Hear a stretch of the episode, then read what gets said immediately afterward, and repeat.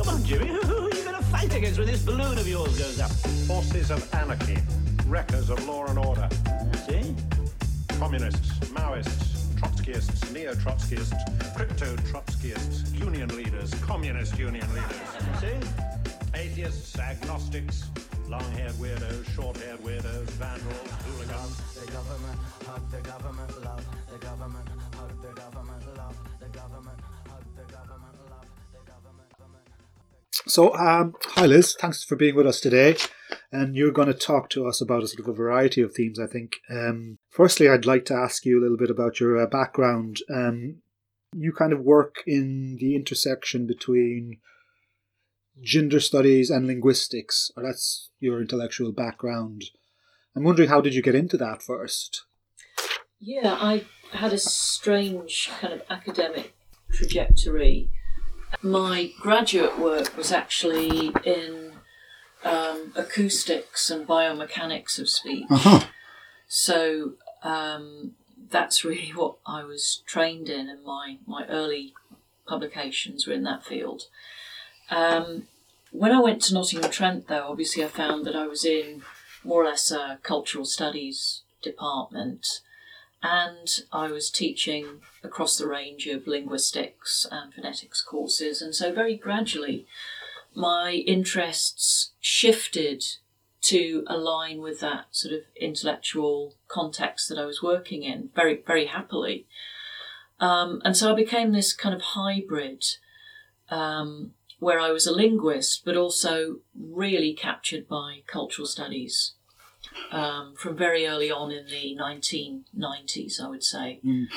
So the 1990s, that would be sort of a particular moment for this. Sort of, it would like, I mean, sort of in the intellectual backdrop of Britain. I mean, you saw the sort of the Birmingham School was around there. Stuart Hall was doing work, and uh, is was it sort of considered innovative at the time to apply the insights from, I guess, cultural studies to uh, linguistic analysis, or was it even controversial? linguistic analysis to cultural studies was. Yeah, it, it, it was. Um, there really weren't that many people, although discourse was really emerging very, very, very fast. Discourse analysis was emerging, emerging very fast. It was far more sort of structurally based than, than my work was, uh, i.e., looking in very fine tuned ways at the structure of language. Um, I'd also sort of had a formative time working in the United States, 89 to 91. This was at was this Berkeley? Was it or No, State University of New York. New York? Sorry, yeah. Um, but it coincided with the culture wars Mm. when issues of difference, gender, and race, um, not so much social class, but that was in there, but they were really prevalent in the US Academy. Um, and that really did form me because it was really impossible not to take sides. You, you really were kind of, you know, um, interrogated about about these issues, and um, this is also a context in which I met my partner, who was very much involved with um, sort of race and gender. She was um, in African American studies, Mm. um, sorry, African and Latino studies, and also she was chair of women's studies. And so, you know, this was a very formative intellectual relationship. There seems to be a lot at stake there, though. I mean, not necessarily in your relationship with your partner, obviously, but in, in terms of that precise moment. Yeah, I mean, it's it's it's when Bush is in the White House, is prior to the rise of Clinton and sort of new wave or third way economics. How do you compare that moment, in, I guess, in terms of gender politics, in terms of what we have now? I mean, are we now? I mean, that's the birth of what we now call as identity politics. Are they uh, comparable? Yeah, in in that um, identity politics has come under a great deal of criticism more more recently, um, but also that notion of culture wars is being invoked again. It's almost as if there has been a well, there has been a, a rollback of of all that progress, what we thought of as as being sort of understood and progress made um, is now under assault again. So so things like um, equal opportunities legislation, human rights legislation, um, things like contextual based admissions processes. I don't know if you're familiar with that whole debate where So In- is this in- like affirmative action in the United States? Uh, sort of um, affirmative action would be more about um, jobs and hiring mhm, mhm. uh, where if you have a qualified candidate from a protected um, category, then you you have to sort of include that person on the shortlist and um, strongly, you know, steered towards hiring that person.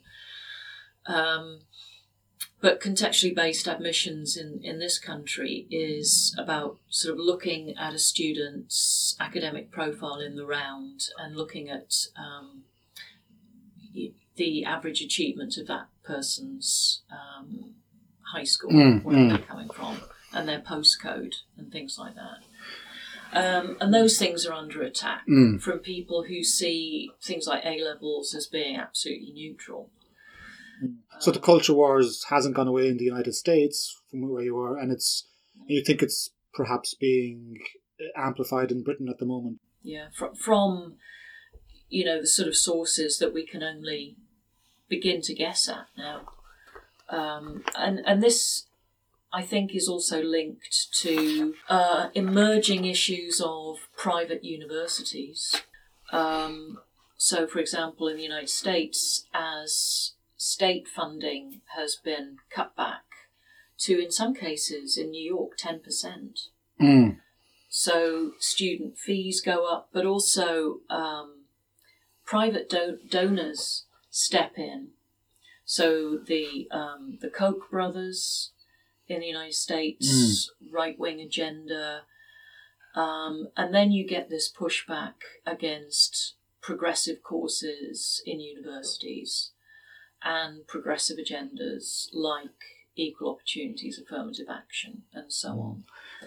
and the university is as a as a sort of uh, is a is a, a lightning rod, I guess, for all of these has been always will be. You know, I wonder why. Why, why do you think that is? What is it about uh, university life? The type of people you get in universities that uh, You would think that that would diminish, wouldn't you, as universities become more democratic, and by by that I mean more open to more groups, more more students. Um, you would think that that view of them as being sort of rarefied and you know champions of nothing but progressive values that that that would would be um, you know less prevalent but I think it's sustained by certain forces in the media. Uh, and, it always comes from the right wing. mm, And, you know, you, you have to question the agenda there. yeah. So I mean, this that that brings me on to I guess that's a nice sort of segue to what you're what you're um I mean sorry you started sort of in linguistics and what's discourse uh, analysis I guess is uh, part of what you do That's what I sort of retooled towards. Hmm. Um, But could you could you maybe explain what discourse analysis is? Because uh, not not everyone will know. I think. in yeah the, the the sort of approach that that I take to discourse analysis, i.e., critical discourse analysis, is looking at um, to see how language structures um, reflect, construct, amplify prevailing power structures within society, and how we can deconstruct that um, and try and make that that visible So I guess Judith Butler would be a, a pivotal figure. Norman Fairclough would be a pivotal figure in Mm. critical discourse analysis. Judith Butler's view of discourse would be rather different. Um, you know, I would be looking at um, language structure, whereas she's looking almost in a sort of Foucauldian sense of discourse and discourses Mm-hmm. um, that that kind of prevail um, in society. And then that leads to what your current research interest is, which we're really here to talk about today, which is uh, critical university studies. Now, can you can you explain what that is? This is a sort of a, I guess this is a a new sort of and burgeoning field that people are using, I guess, different methodologies to different methods rather to look at um, the role, uh, the purpose, the mission of universities, the politics of universities. Is that right? Yeah, and and again that emphasis on on power structures um, and um, discourses in the sort of Butlerian Foucauldian sense of the language used about and within universities. Um, but again, I'm looking at the the nitty gritty, um, the actual language structures, the words, the phrases, the collocations that that occur around um, discourse about universities. So, for example, I've worked on university mission statements. Mhm. How do they portray students? How do they portray staff? And I'm What- presuming all of these are really, really different. All the, they're really different across every different university is different in terms of their mission statement. No, they're all the same. Thinking that. Yeah. Absolutely, they're all the same. Well, what does that? What does that sort of uh, signify for you? That sort of, sort of, a, well, I guess a homogeneity of discourse. Exactly. Yeah. That everybody is claiming to be world class and excellent, um, and you know, business facing and all these other things that, that universities claim they, they want to be. And that's where you see this diversion of values held by university managers versus values probably held by majority of academics who work within them. And that's where you get this sort of imbalance of power. If you've got values represented in a mission statement that the Mm. majority Mm. of academics wouldn't sign up to, you've got a bit of a problem going on. Because the whole kind of, um, you know, the whole kind of conceit of management is that everybody is working in concert with the Vice Chancellor's strategy. I don't think you were there the day that I was called to a training in appraisal. Now, you know, we all have appraisals at Nottingham Trent known as PDCR, Personal Development Contribution Review. And it was thought that um, they needed more people to do the appraising. So I was invited to a training called Appraisal uh, PDCR for Managers. Of course, I wasn't a manager, but I was very aware that I was being sort of co opted into this discourse of Hmm. management and this managerial persona. That's what it's, basically it's a different way of speaking. Oh, Uh, yeah. yeah. It's a different way of communicating. And one of the first things that I said, um, you know, I was one of the first people to speak, was, um, you know, let, let me please um, just uh, clarify with you that um, our appraisals are based on the university's strategy, that it cascades down, and, you Hmm. know, we all um channel our efforts along the I think there was sort of seven platforms of the strategic plan at that time, Hmm. and uh, the trainer was sort of nodding very sort of encouragingly. You know, he was somebody who actually seemed to know what they were doing and what they were here for. So I said, "Can anybody in the room name the seven strategic platforms?" There was absolute silence. None of them could name the seven. So I said, All right, so they're appraising me and they don't know what the university strategy is. It falls at the first plank, doesn't it? Right. So what's what's generating this? I don't. I, So I- it was it's like it's a conceit. It is Hmm. just it's smoke and mirrors. It's it's a complete um what what's the simulacrum. Uh-huh. Uh, it's a, And it's so more like a ver- you say something like, like a Yeah. it's a version of what it should be. yeah. Yeah. It's a complete fiction. And we are just forced to cite these Mm. norms, you know, in a Butlerian sense. We cite this discourse almost to kind of shore up these these boundaries that we don't really know what we're doing. Yeah. We're, we're creating this simulacrum of, of a business that none of us And- believe in. probably academics, modern day academics, are probably a little complicit in their own exploitation there, perhaps. Well, we, we haven't done enough to to fight back against it, but that's because the it's couched in this neoliberal discourse, Okay, so can I just which is yeah, which is incredibly difficult to fight back against. Right. Yes. So, um, there's lots to talk about there. So, I mean, just that that word. I mean, I've done a number of these podcasts now, and that word keeps coming up again and again and again. Um, quite often, uh, I, I get different sort of responses. So I'm going to ask you, what does that what does that mean? Neoliberalism.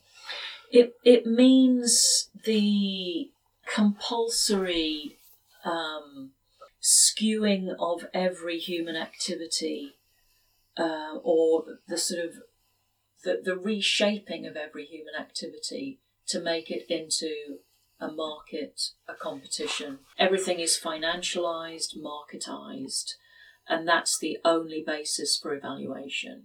Right. So, human beings in institutions. This doesn't necessarily need to be a university. I guess are. Well, Foucault says this, human entrepreneurs, everyone becomes sort of a human entrepreneur or entrepreneurialize themselves. And this, in sort of within the university discourse, how does this manifest itself? It's what's called academic capitalism. Hmm. So, you know, capital in terms of, of money, but also um, other forms of symbolic capital as well. Um, because neoliberalism actually is a failure as a as a um, economic system, but it's been incredibly successful as uh, um, Or in terms of identity and Wendy know, Davis points out in, in cultural terms. Um, so, in in economic terms, academics are judged by their grant capture potential. mm, Um, so you get academics on on their email signatures, you know, telling you their their grant and how much to the exact pound amount they have they have won in a grant. Not what the what the research is about, but Mm. the fact that they have got this this money. You know that adds to their status as academics. Well, and you think then your sort of claim is within sort of critical university studies is that this neoliberal model is changing universities in perhaps irrevocable ways where I don't know there's uh, the university is becoming well more internal more sort of entrepreneurial or academics are forced to become more entrepreneurial uh, there's a sense that uh, things are becoming governed by metrics and statistics perhaps Um, yeah, I mean the REF Mm. REE, REF, the Research Excellence Framework, um, you know, the big audit of research, was one of the first things to really distort academics' priorities. Um, so, Well, it marked a move. Sorry, Liz, uh, from from sort of scholarship to research, I guess. It did. I mean, it certainly incentivized a lot more publication um, and seriously focused research. That's unarguable. But it it sort of incentivized. Um, well, it it disincentivized the kind of curiosity-driven research which had gone Hmm. before, um, and obviously been very successful in favour of um, following the the the kinds of um, strategically um, decided upon focuses of research that that universities came up with. So you know, you and I were in one unit of assessment Mm.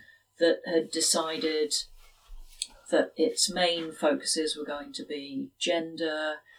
Um, trying to think what else, things like immigration and um, Yeah, I can't recall what it was now. I don't think I was included in the end. Yeah. the university is focusing on health. So, you know, if you're interested in, you know, absolute neutralization in phonology, you're out of luck. So regardless it's of how much so right. So there's this sense that there's a practices through neoliberalism being put in place, which predetermines what can and cannot be investigated. Which I guess uh, is sits uncomfortably a little, at least, with the sort of traditional idea of academic freedom. Yeah, and, and other academic practices, like, for example, book reviews, Mm. which are extremely important, Yeah, yeah. are neglected in favour of things that are referable. Mm. Um, and we've moved beyond referable now Yeah. to. yeah, like different disciplines do different, you know, like a, a journal article in one discipline can be good, an edited collection, piece in an edited collection can be considered bad in another discipline, like, you know, and vice versa. We've we've moved now almost entirely to align ourselves with a science model where Ah, mm. you know journal articles are good, books who cares, um, but also much more perniciously things like journal impact factor are really driving where people publish. So whereas you know just a few years ago. Um, you or I might have thought, oh, do you know what? There's a lot of work coming out in critical university studies. We need a new journal. And we'd have set up a new journal. We probably think now, oh, mm, maybe not. I should be maybe trying to get into um, high ranking business journals Mm. or high ranking cultural studies journals Mm. uh, or sociology journals that that uh, and and so work gets scattered rather than people having a, a home to kind of go and look for that work in. Um, some of that has been succeeded by things like blogs and um, online forums, Facebook, and so Mm. on, where, where people can still find that home and make sure that you know their work is publicised. Mm. But it's still very, very distorting.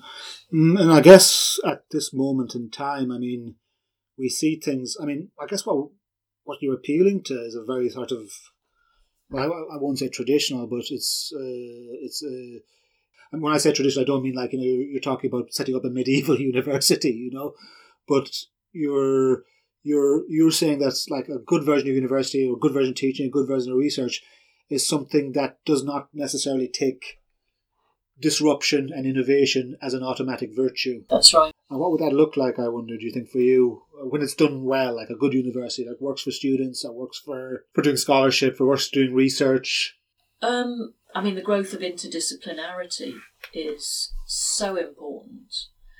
Um, the government is sort of making a hat tip towards that at the same time as you know these metrical structures are you know driving people into these very narrowly focused units of assessment um, it is very difficult to be interdisciplinary at the Mm. moment you don't know where to submit your work so Mm. that it gets Yeah, RPF yeah. credit so you know if if you do cross those boundaries you risk being overlooked and, and punished in some cases by institutions Mm. you know, being have, having research funds withheld from you. Um, and you know, just today I was looking at um, somebody was tweeting about a fascinating paper on um, somebody had been looking at tattoos, but in the context of how they help women with endometriosis Mm-hmm. construct identity. Now, if you said, you know, if you if you said to a Daily Mail journalist that you were looking at tattoos, this this would be, you know, why are we funding universities to? To do these sort of vainglorious, narcissistic pet projects, yeah. Yeah, but then somebody picks up on that scholarship and applies it to health research. Mm. And there's some really, imp- but there's conceivably some very important therapeutic uh, Yeah. outcomes from that, yeah. So there was a linguist looking at cultural studies work, Mm. um, bringing techniques of discourse analysis, multimodal analysis, it's called, to you know do this rather revealing research. Um, and you know universities have to be freewheeling. They have to have those accidents of meeting up. So Nottingham University some years ago um, a medieval scholar found herself sitting next to a guy researching antibiotics. Mm. And, you know, we're running out of antibiotics. And they got talking, and the medieval scholar said, Well, you know, back in, in Middle Ages, um, they used silver as an antibiotic. And he went away and researched it, and hey presto, they're using silver now as an antibiotic. And that emerged from just a chance, you know, sitting on the So- same bench eating your sandwiches. So that's sort of real creativity rather than Yeah. unthinking innovation, perhaps. But universities don't have spaces for academics to meet anymore. You know, we, we have these these great cathedrals, these atriums, which Mm. I mean, you could shoot a cannon through them.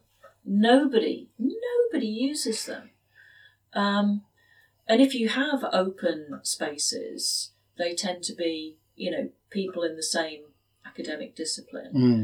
But we don't have a senior common room, we don't have social events as Hmm. a university, and we don't have the headspace And to these- make those things happen. And this is not like this is sort of these trends you find, Liz, are found like in, in sort of many universities in the United Kingdom. Yeah. Uh, in, in the United States, in Australia, Australia, perhaps, yeah. South Africa, you know, the critical university studies movement is sort of, you know, uh, across the world. Mm. And it's, um, I mean, I'm wondering why it is why it is now. I mean, you mentioned sort of managerialism and sort of bureaucracy. I mean, in sort of many many different institutions. I, I probably I, I don't think this is necessarily tied just to the university. I mean, you can probably look at other institutions that will see sort of uh, a similar replication of well, these the practices. 1980s moved to new public management. Yeah. Right. Yeah. Yeah, So, like in you'll see instances of this perhaps in Britain in say I mean the NHS or BBC. the BBC yeah sort of very Schools. schools yeah absolutely schools uh, public institutions I guess And it came into universities post Jarratt Report 1985. mm. So this emerged, you know, in in absolute synchronicity with my career. You know, I came hmm. into universities into Nottingham Trent in 1985. Hmm. Um, and and so this has gradually sort of taken over. Hmm. Um, in the in the sort of private sense uh, in within sort of individual institutions but in a sort of the neoliberal economic sense globally Yes, mm. yeah. I mean, it's it's absolutely hand in glove, and, and you know the ideology is exactly the same. So we're looking at things like well our, a retreat from the public sphere is the Yeah. yeah and and then for critical university studies that would suggest that the idea of the university as a public minded institution is in, dem- in, a, in a state of demise or Yeah, if not necessarily gone Um, who knows? I Hmm. think the you know we're now seeing an invitation for um, private institutions to enter the so-called marketplace of universities. Um, or technological disruptions is probably something that will challenge the um, the environment. It's failing to. MOOCs have not taken off. Yes, I think I think one of the online courses. that's right. Yeah, I think one of the big sort of providers of MOOCs have. Uh, That's right. I think it's Udacity. I think so. I think I heard that. Yeah, that they haven't actually they've been unsuccessful in their venture. Yeah, They're backing out of MOOCs because um, very few of them have made money, and they mostly have completion rates around fifteen percent. yeah, their retention rates are very poor. Yeah. Yeah, so people just sign up and go, oh, I'm I'm And- not interested. You know, I think the government would really like, uh, in classic neoliberal form, to to say to eighteen year olds, right, you know, you are responsible for educating yourselves. We Here's don't an app. Need, yeah, Yeah. we don't need universities anymore. And that you know, the discourse now is about the boarding school model of universities to make it seem elitist. The idea that you would go away uh, to university and live. You know, we see that as Mm. as creating a community of scholars who live, work, study together. hmm Um, this is now being portrayed by this discourse that immediately evokes notions of, you know, Etonian elitism. That's an interesting analogy, isn't it? Because I mean, what has universities? I mean, this is no secret. Have been, you know, funding huge building projects and putting a lot of money into uh, students' halls and accommodation. And I mean, this is particularly the case, I think, in the United States, where uh, I mean, the students get well looked after. I think you know because they're paying all these fees and things like that now and stuff like that. Yeah. Yeah. so it's kind of a Hogwarts model. Well, I, I don't know if you saw my last blog post, but um, Nottingham University has actually on its website, on its recruitment website, got a video of seven ways in which Nottingham University is like Hogwarts. Have you seen this? I have not seen that. No. Um, okay, how does that work? I didn't know they had a Quidditch team over there, but I bet they probably do. Yeah. Yep, yep, they have that as well. And also, um, Worcester, I think it's University of Worcester, was talking about, on its open day, tweets, was talking about um, one of their campuses being the most Hogwarts of our campuses. So, you know, I, I was tweeting about the Hogwarts excellence framework, you know, that'll be the next league table. So it's it is so it's, I, I think that's I, that never occurred to me before that it's kind of almost like a simulacrum of uh, of sort of an, an elite public school. Yeah. You know that or that's what it's trying to to to to offer and. Uh, but Yeah. but we have those. Those are the those institutions are the institutions that allow people go into government. That's right. And I mean, I think that I would suggest that I mean they want to keep that way. They keep it that way. I mean, you know, you know, people who retain status don't want to give it up so easily. Well, that's right, and um, yeah, I mean it's it's sort of ironic that just as the great university build off has come up with all these hyper modern atriums, you know, that the student imagination has been constructed to expect oak panelled. Uh, offices for their professors, you know, Yeah, um, which is exactly what have been decried by the managers who want to put us in, you know, multi multi occupancy offices and yeah, yeah, yeah, yeah. So they want us to look like uh, Professor Snape or something like that. Did you expect us to be like that? that's what students are expecting. And of course, now it's all about meeting the student expectation and fulfilling their aspirations. And, Yeah. and, you know, this, That's not. I mean, I don't know. It's difficult that one. I mean, we always wanted to do that, though, don't we? We always want to help our students out, you know. And yeah, yeah, but is, is, has it changed now in terms of, I guess, student as consumer model?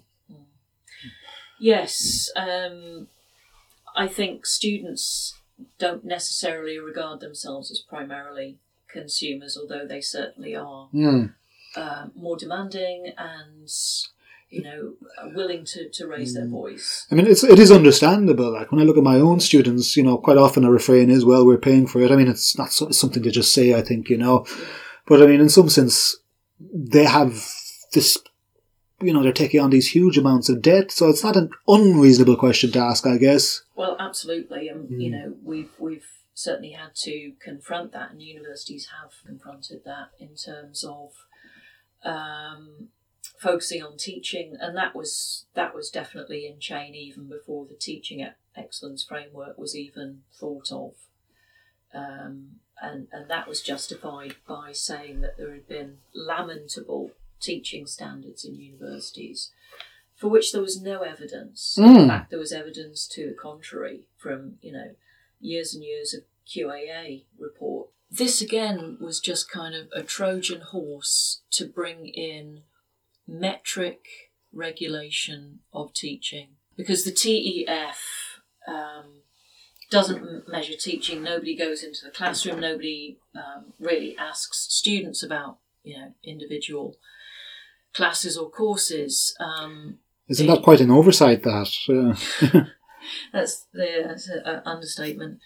I mean, the basis for it is the National Student Survey, um, retention figures, and increasingly graduate salaries, which are now available through a new e- legislation called the Small Business and Enterprise Act. so the idea is that sort of for people who don't know, grad yeah, graduates are tied to uh, specific universities' degrees are tied to particular outcomes uh, in terms of Well, outcomes is a shifting signifier. Mm. Um, it's actually the subject of my next piece on Martin McQuillan's blog because it, it can mean, you know, student satisfaction, it can mean um, graduation rates, uh, it can mean employment, uh, or it can mean um, a high salary. Any of those things, and, and plenty more actually all the that is type solid melts into air. Yeah. yeah, they are all discursively linked to to outcomes.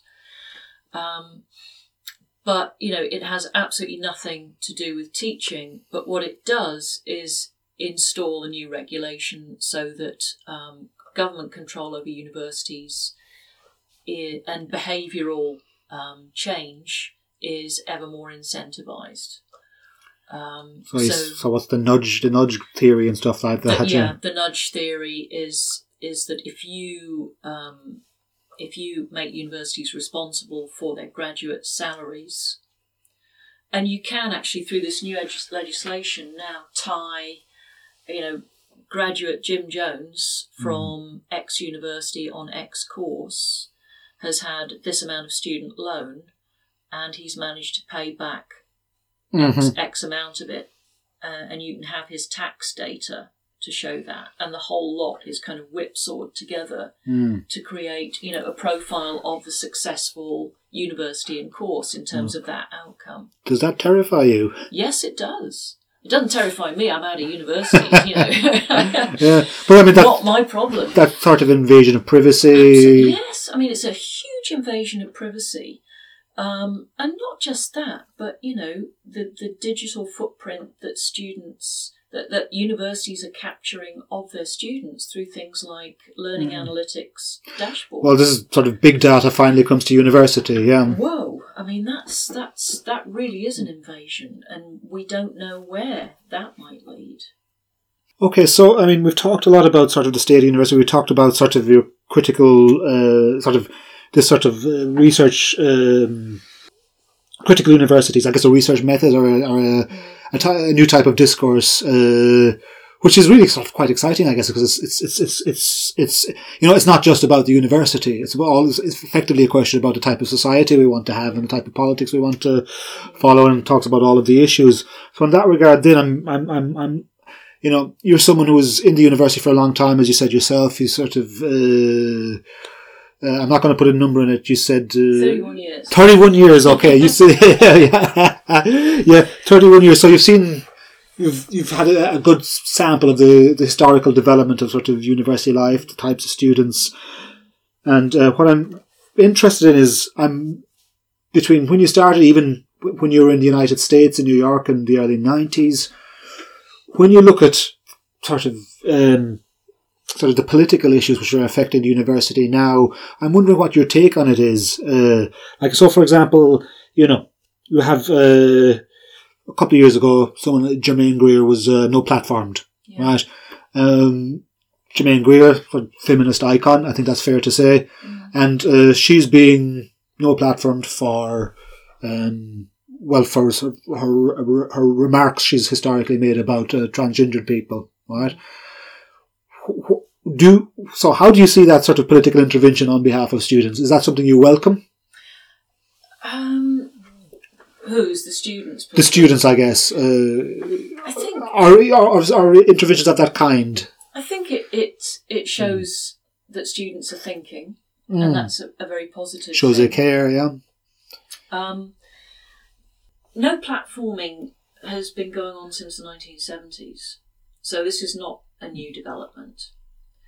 Um, and it was it was first invoked against you know um, fascist groups such as the um, gosh I can't remember their names now back in the 70s That's probably for the best. Yeah. yeah, but but you know, fascist groups which historically do make their inroads into universities and capture the imaginations of young people, and we see that happening in the United States.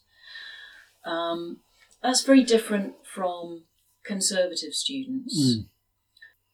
I think students do need to be open to intellectual challenge, and you know, Sir Michael Barber in the Times Higher this week has made his you know stake to that on that issue, and nobody nobody would really disagree with that. But at the same time, um, you know, as as somebody who sort of came of age with with identity politics and somewhat formed by identity politics, you are aware that historically not everybody had the same seat at the table universities, you know, had a discourse of letting people in Mm. rather than, you know, everybody has the same degree of entitlement. Sort of almost Victorian, that isn't it? Sort of a sort of Yeah. form of uh, patronage. And, you know, at the same time, the government is demanding equality of outcome, a- another kind of outcome this time, for um, different BME groups. So, um, black minority ethnic achievement in terms of first two ones is lower than white students or Asian students. And the government, quite rightly, is asking why and what universities can do to address that. Well, you know, to address that, everybody has to feel comfortable at the university, and it is a, it isn't just about being included. It's not just being told that you have a right to go to university. It's about being part of um, A community, a, or a community, but um, you can't just admit two or three black students like Oxford does and say, "Look, there we are." You know, yes, you you- you've got here on merit. Good for you. They're not going to feel comfortable necessarily. Some may, but they are still going to feel that this is they're surrounded by white people who come from perhaps very different circumstances who don't share a lot of their perspectives and life experience. Um, they may be subjected to racist jokes or stereotyping, and that has a psychological impact. Um, and the same for gay and lesbian students. You, you've got people like Nick Hillman at the Higher Education Policy Institute talking about, you know, we have to make sure gay and lesbian students do as well as everybody else. And at the same time, conservative commentators will say, no safe spaces. Well, you know, you are going to feel under psychological assault unless you can go to work, go to study, um, and know that you're not going to have to defend your very right to being on a daily basis. Hmm. And I know how important that was for me that I could go to work, and I did feel I could go to work at Nottingham Trent on a daily basis, and I wasn't going to, you know, have people assaulting my identity. I'm sure people did make jokes, but it hmm. was behind my back. I didn't know about it. that was very, very good of them. But you know, and, and I didn't, I didn't feel under assault from students either, um, and that was really important. And and I did feel that the university was a safe space for me, yeah. and that was really, really important because I did, certainly didn't feel that necessarily outside in the rest of the world. Yeah. So the university was a, a place of refuge in a way, which It might be a more Yeah. constructive way of In terms of t- thinking of what yeah, think it, yeah. in terms of being an academic, it was a nightmare. yeah, but in terms of yeah, I mean, uh, in terms of constructing, I mean, safe space is a word of the right, basically to to to criticize it students and caricature them. Yeah, It isn't. It isn't. I mean, you know, I've actually seen labels on on on doors in in the United States saying, you know, this this this office is a safe Mm. space for lesbian, gay students, or you know, whoever. Mm. Um, indicating that this was somewhere that if people did feel that they were under psychological assault or that they had had an incident of um, discrimination, that they Mm. could go to that space and talk about it, you know, fearlessly. And Yeah. that is really important. And I, I don't think we're constructing a generation of, of snowflakes. um, you know, let me tell you about a snowflake student. Um, you know, somebody who wouldn't have gone to university without a state benefit, state grant to, to accompany her, um, never had to work during term, would have fallen apart if she had, um, had all her bus fares and train fares paid. That's a snowflake. Mm. You know, I'm seeing students having to work 20, 30 hours a week, perhaps take care of siblings, all kinds of family responsibilities. huge huge anxiety issues at the moment Plus emerging debt. after this. Yeah. Plus debt. Yeah. Yeah. So you know, I you know tip my hat to to this generation of students. No way are they are they Mm. snowflakes. That that really is um, alarming. Yeah, well, I think there's a lot of different issues going on there. I mean, sort of the no platforming issue is you have to kind of disentangle these in some sense. The no platforming issue is a is a is a is a is a is a sort of an issue about questions of free speech and sort of limitations of what people can express and debate. And the safe space thing is about, uh, I guess, as you say, well, helping people who need it. They are linked because you know if if you are a trans student and you you know that somebody like Milo, what's his face, Yiannopoulos. Yiannopoulos is going to be invited to speak. Hmm.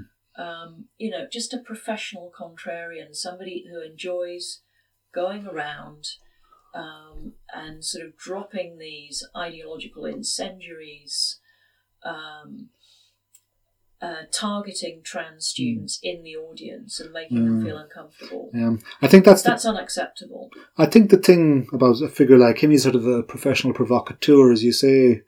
He's, I mean, for for I guess people in the, if I can say, heteronormative community, he's profoundly tedious. But if you're someone who's, you know, got if you've got from a trans background, or if you got, uh, if you are a trans person, then that's really alarming. Um, It is, and, and you know, coming back to Germaine Greer, she's you know from a, a feminist point of view that thinks that trans women are not real women because you know, Mm. they haven't experienced childbirth and menstruation and possibly grown up with with you know gender oppression, although they will have grown up with a kind of gender oppression that she can only guess at.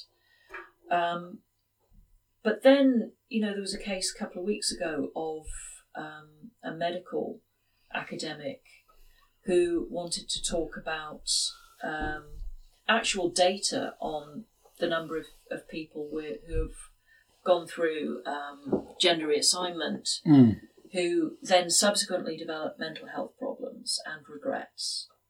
And allegedly, I don't know, I can't remember the details, was prevented from speaking. That's a different order of um, issue to me.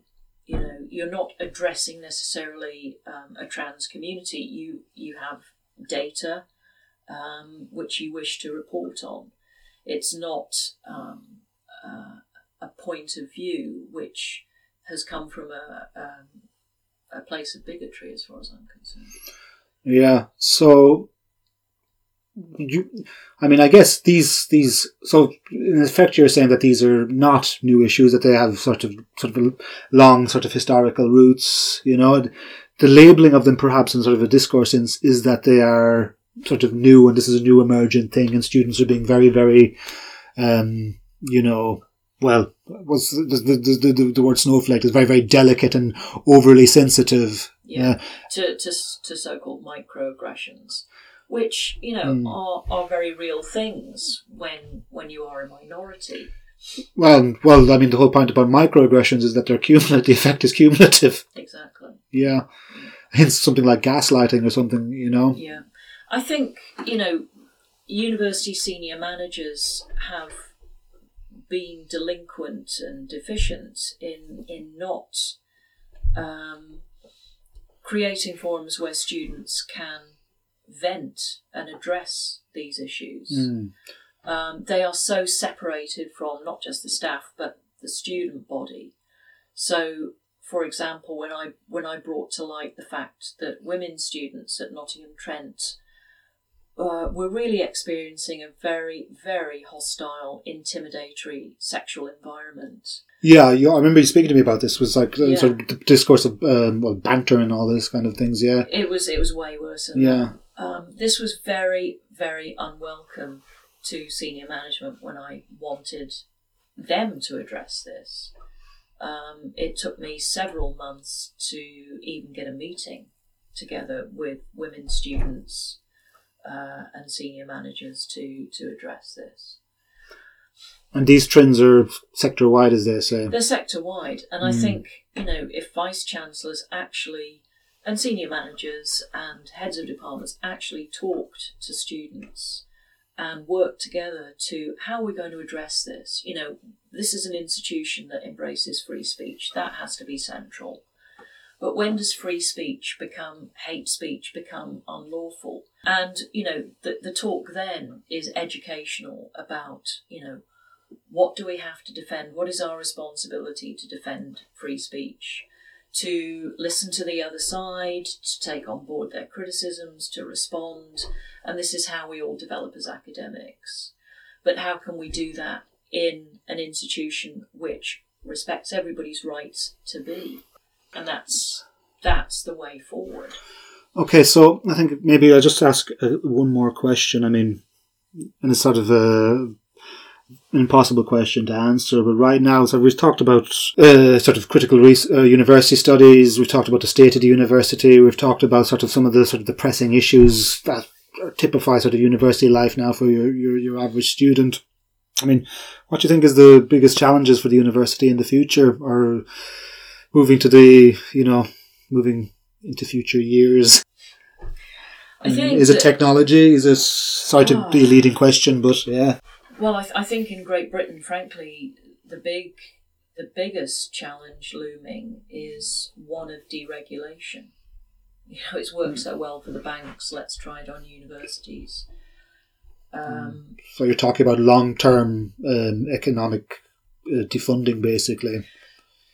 it, we're working our way towards that, um, although that hasn't happened yet. But with the rise of private providers and fewer um, fewer hoops for them to jump through before they become um, accredited and granted degree awarding powers, we really risk um, the reputation of the UK sector as a whole. So, for example, did you read a couple of weeks ago that um, Gary Neville and the Manchester United crew? Yes, I did. I 92 did see that. That's an interesting little moment, isn't it? What do you think of that? It's appalling. They are setting up something called the University Academy 92. Um, Yeah, so this is science. I've I've only read about it in the Times Higher Education supplement. I think it was. Yeah, this is a vocational university. well, they are expecting to award degrees in sport, business, um, and they're also um, interested in developing character. Hmm. And I mean, whatever that's And- that's fine, but they're using straight away the university title, which is a protected title granted only by the um, Privy Privy Council, Mm. I think. Um, and apparently, you know, nobody is doing anything about this. Nobody is calling them out for false advertising, whereas universities are being called out for their false advertising.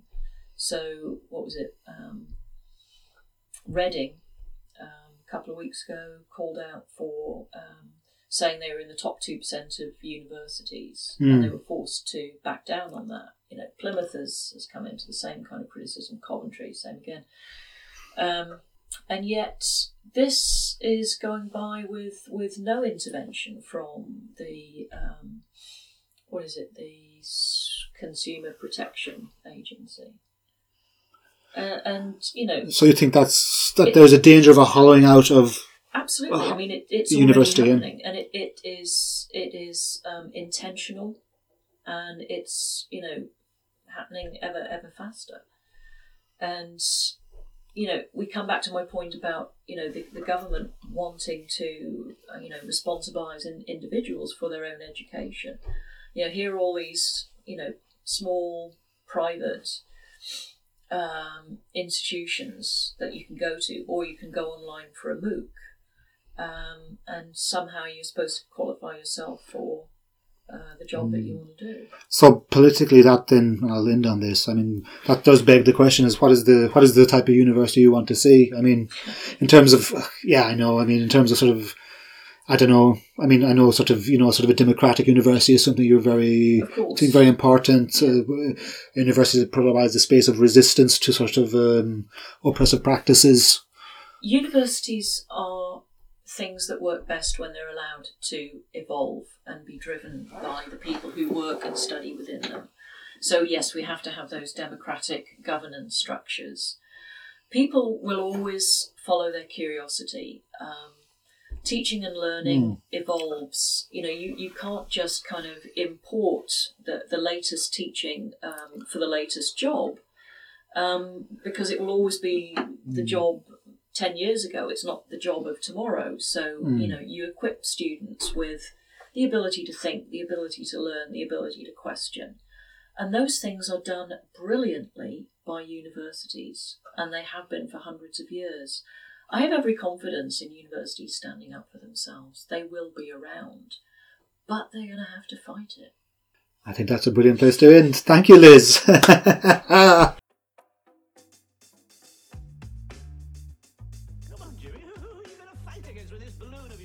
Thank you for listening to The Well. Our theme tune is Love the Government by El Papa Giraffe and is licensed under Creative Commons. You can follow us on iTunes or your preferred podcast app.